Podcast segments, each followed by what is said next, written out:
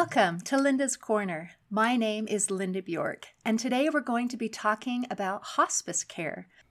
I'm delighted to welcome special guest Beth Kavanaugh. Beth has over 20 years of nursing experience with over a decade's worth of hospice care. She has written a book called Some Light at the End Your Bedside Guide for Peaceful Palliative and Hospice Care to help support people dealing with a terminal diagnosis so that they can be better informed, understand the process, and be better able to anticipate the unknown. So, welcome, Beth. Thanks so much for visiting with me today. Thanks, Linda. It's so nice to be here. Oh, I am so delighted that you're covering this very tender and very important topic. Last year, we um, buried my mother in law, and that was my first experience as an adult dealing with the end of life care and with this situation, and everything was new and everything mm-hmm. was unknown. So, having something like your book, someone who has been through it to say, okay, this is what to expect and this is kind of how things are going to go, would be super, super helpful. So, thank you for filling what I think is a very important need. Would you mind kind of sharing your story, how you got into this and how this got started? I know it had to do with your mother. Mm-hmm. Yeah, my mom uh, died when she was 58 of lung cancer, and I was 28. And um, I was lucky enough to have her ask me to take care of her. My mom really didn't ask for anything ever. So I thought the fact that she came out and said, Why don't you come move down here for a couple months and take care of me at the end of my life while I'm on hospice? I would love that. I was the only medical professional in the family. I'd been a nurse for about two years, and I was pregnant with my I was pregnant with my daughter. I had a son at the time, um, Jack. He's he was one. He's 23 now, and uh, so Jack and I went down there. We left my husband at home to tend tend to the hearth, and uh, we went down to California and took care of my mom at the last three months of her life. And I was with my siblings and my dad and you know we kind of fumbled around. I mean it was a lot of fumbling a lot of surprises at every turn. We did have hospice with us which was really great. Uh, they were a great support great resource. But i was i was just surprised all the time that i had to be the one to um, give her the shower when she needed to change her linens change her diapers um, administer suppositories, you know, all sorts of things you've just never done with your mother before. And um, it just, it just surprised me. And uh, the hospice team was great, but you know, the family's the one who does the care. So um, that was a long time ago. And um, uh, since then, I've been a nurse for about 25 years, and I've been doing hospice for the last 15. And um, I think my book was kind of you know, definitely a result of that, but it was also seeing again and again and again with each patient and family just a lot of the struggle that they go through at home. Yeah. It's a very emotional time. And there, like you say, there are a lot of unknowns, and it can be really scary. So, having something that you know a little bit just helps alleviate, I think, that fear just a little bit where there's not quite so many unknowns. Now, I'm familiar with what hospice care is a little bit, but I don't know if everyone who's listening does. Would you be willing to explain that? And also, palliative, I had to look that up because I didn't even know what that word meant. So if you want to explain yeah. that one too. Yeah, yeah. Um, hospice care is uh, medical care that's offered to somebody when they have a terminal diagnosis. So um, the the physician uh, feels in their best medical judgment that the patient has six months or less to live if the patient lets the disease run its natural course, which means they've decided not to do aggressive intervention, treatment, hospitalization for their disease process. Um, and with that being said, hospice does a lot of symptom management and um, education, pain management, shortness of breath. We have a lot of medical equipment that can come out to the home and we help guide people and their family through this process. I remember, I remember in your book a little bit you talked about that it's a quality of life that we're we we've already made the decision or or come to the realization i guess maybe it's not necessarily a decision that this is the end and we're not i mean it just is what it is.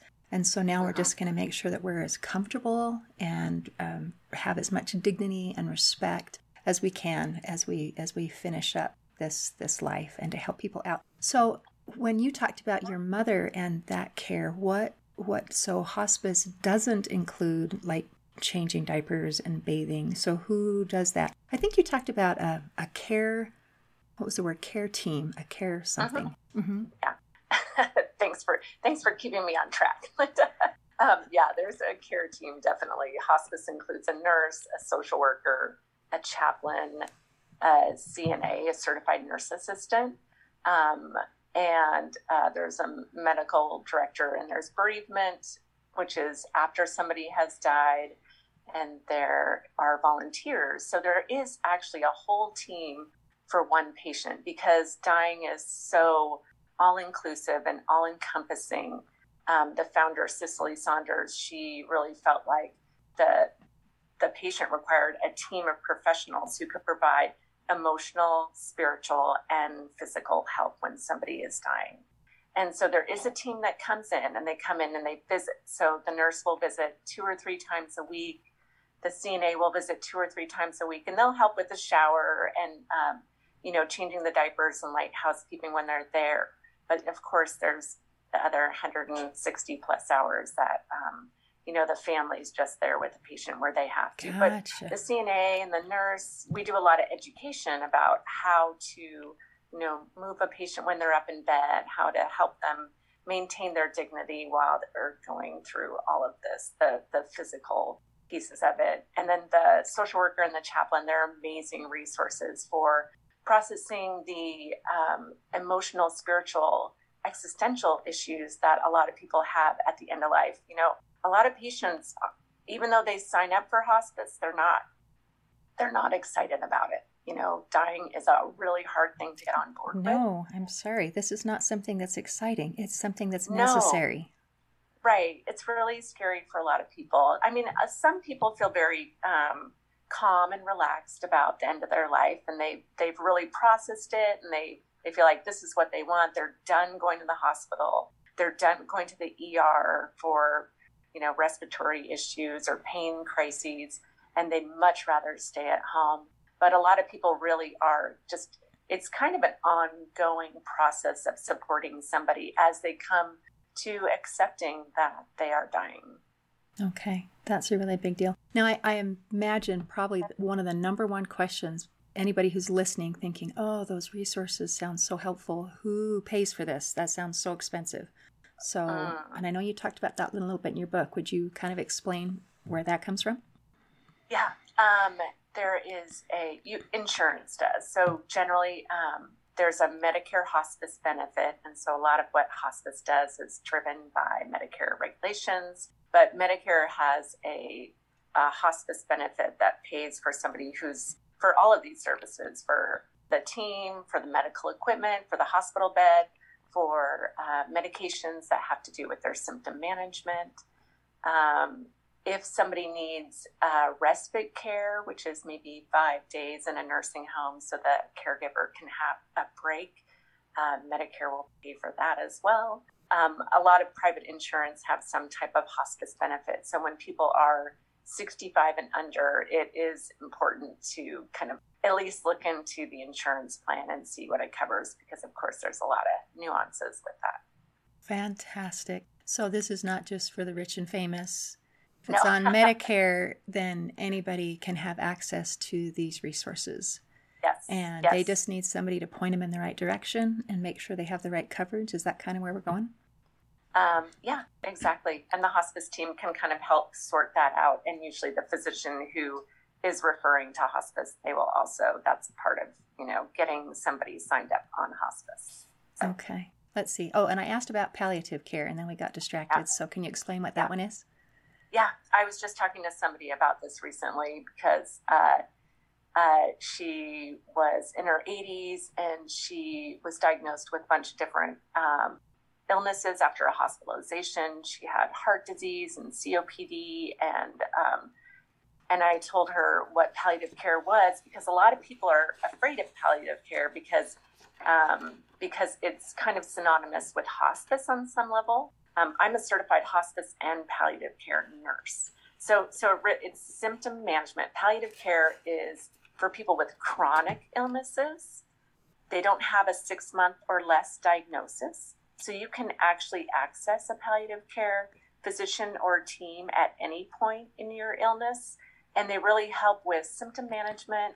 And they also help to uh, discuss the burdens and benefits of further treatment. So if somebody's on COP has COPD and their doctor says, "Hey, you need to wear oxygen at night," you can say, "Okay, I don't really want to wear oxygen at night. What will that look like? What will my life look like? How will it affect me?" Um, and the docs and the um, the nurses, they're really great about just um, transparently walking you through um, the pros and cons of all of your treatment options. So if palliative care is available, it's a great option. It's just sometimes it's not um, accessible uh, because uh, in, it's not as readily available with insurance.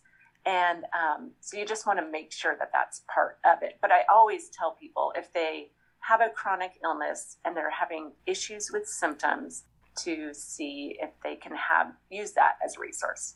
Okay. So it's similar to hospice in that it is that care management, that comfort help, but it doesn't require that you're going to pass away. It just it's just right. a, a, state of being. So I can right. see where you talked about how people think, ah, palliative care, if that means hospice, you're saying I'm going to die. And you think, no, no, no, we're just going to help you deal with the symptoms.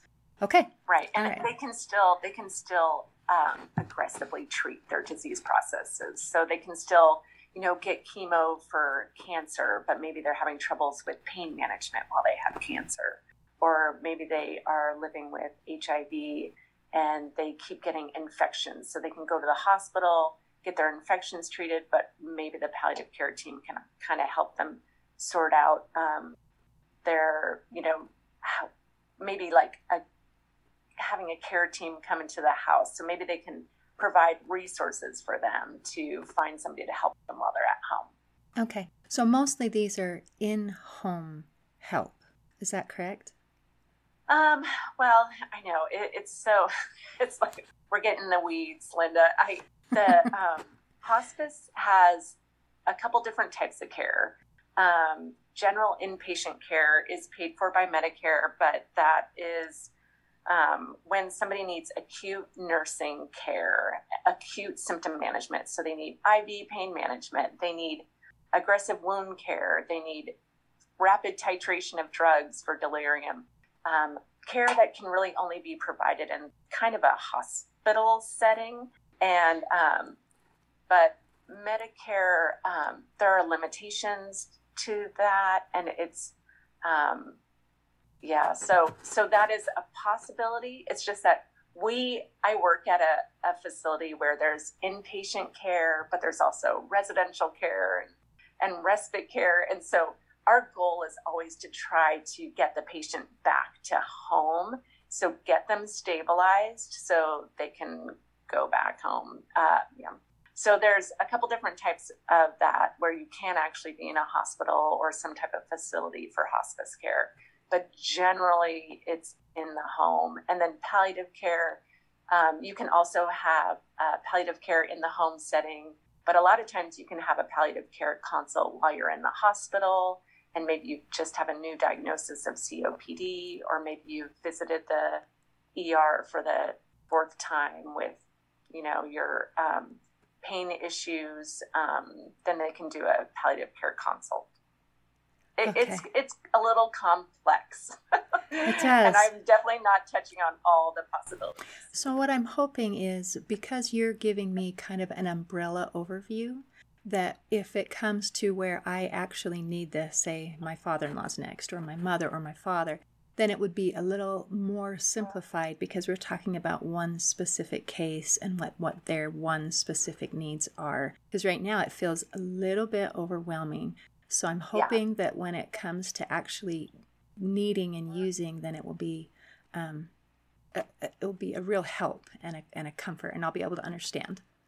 Yeah, I mean, they it really they really are excellent uh, resources for people, and um, when it comes down to it, either needing palliative care or hospice care, they'll have a team of people swarm around them and help them make all of these decisions and understand it. Oh, excellent. That's so helpful. So basically what you're getting is a team of support and help for what whatever things you need. Now you mentioned that there are 5 important decisions to consider when advocating for the end of your life. So what are those things? Patient autonomy is really important for people which means that when they're provided with the proper information about their disease and their disease process, they can make decisions about their care.